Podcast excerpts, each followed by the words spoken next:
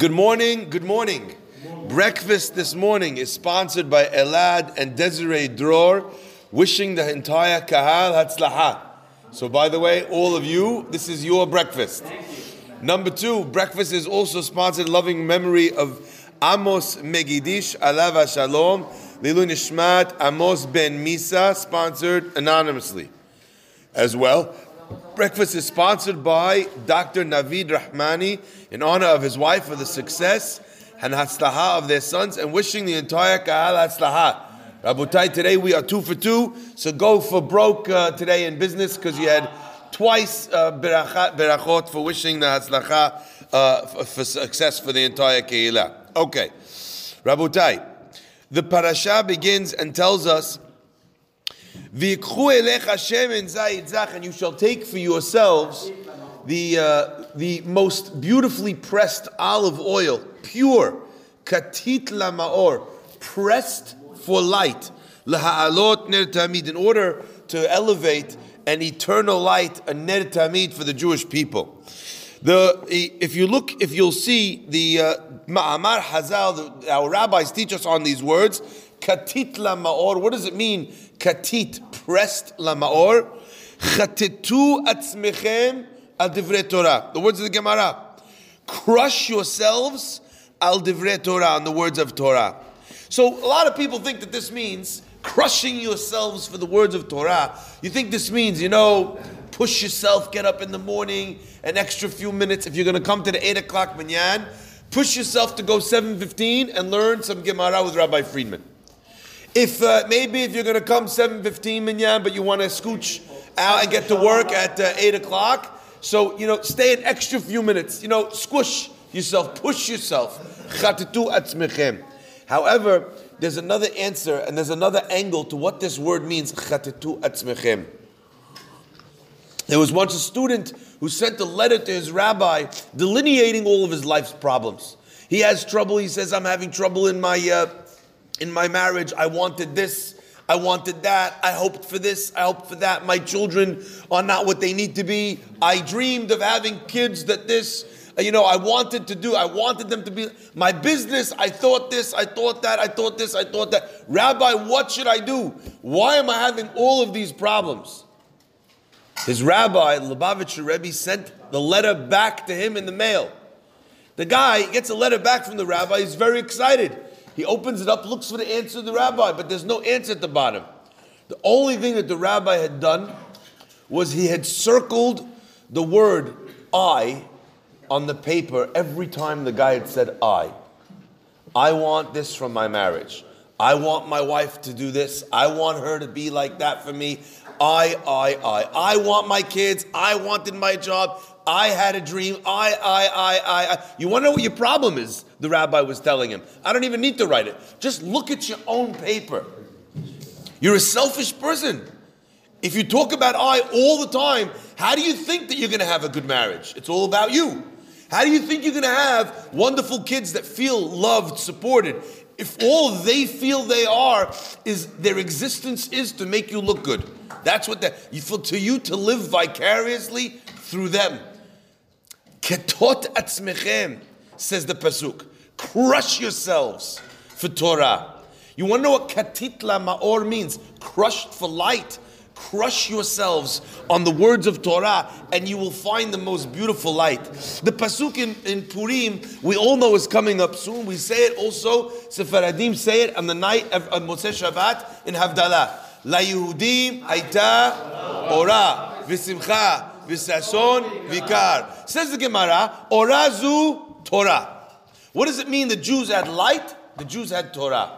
What does it mean the Jews had sason, simcha, vikar? The Gemara says it means they had Shabbat, it means they had Yom Tov, it means they had Tefillin, but the Mefarashim say, what did they have first? The Kotzker Rebbe gave an unbelievable example. There were three people that were thrown into a pit in bleak darkness they were thrown into solitary confinement under the harshest of conditions.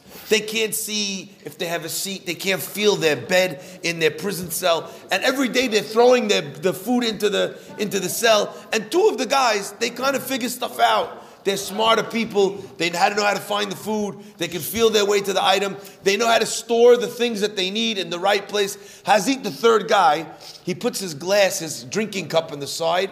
He steps on it in the middle of the night. It breaks into pieces. He's stepping on it. He's doing the Lego dance. You know the dance you do when you step on your kids' toys in the darkness and you attempt to not swear or curse, right? These he's doing the Lego dance every night. You know the other one of the guys, one of these wiser men says, "Hazit, this guy. If I don't take care of him, the guy is going to kill himself in the dark. You're not even going to know, right?" He says, "Look, listen. Every day the guy throws it down.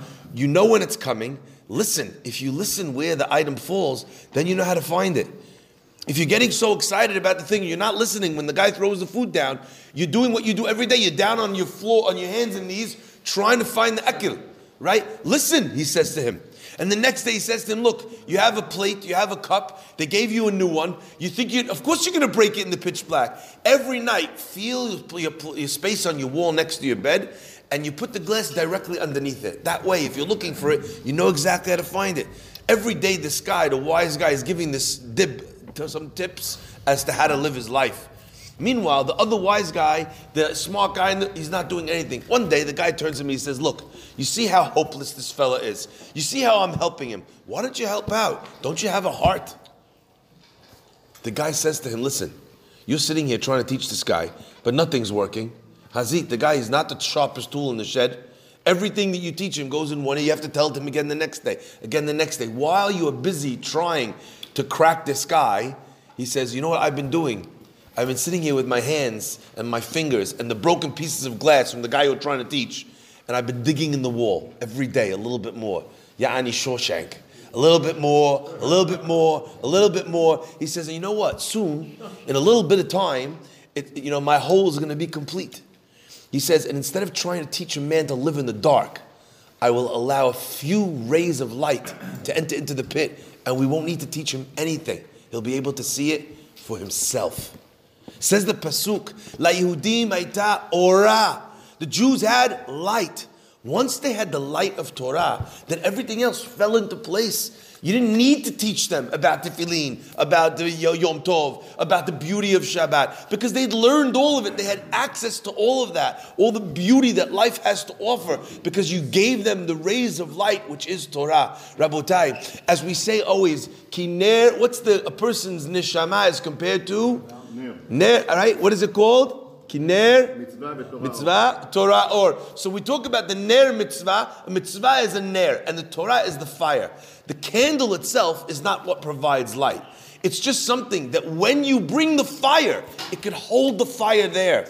Our nishama is compared to a Ner. It's not the fire. The fire is Torah. The light is Torah. La Yehudim Hayita Ora. What does it help a person do? The light of Torah helps a person crush the I. It helps him crush this selfish center that he has within him. It teaches him that the world doesn't only revolve around him, there are others in the world through the mitzvot ben adam, lahavero. It crushes the I by teaching him of the, uh, of the beauty and the exalted nature of HaKadosh Baruch Hu in this world. That is the beauty and the wonder of our Torah. And if a person could help just shine a couple rays of light in his life, then all of these problems, you know, they suddenly go away. Rabotai, I want to end with one last bit, okay? And this is, I think, a very important uh, line. You know, uh, if you think about this, uh, the beauty of Torah and the idea of, of lighting, uh, of lighting, lighting a person's way, you'll recognize one truth. Our rabbis tell us that the Jewish people are compared both to oil and we're compared to grapes.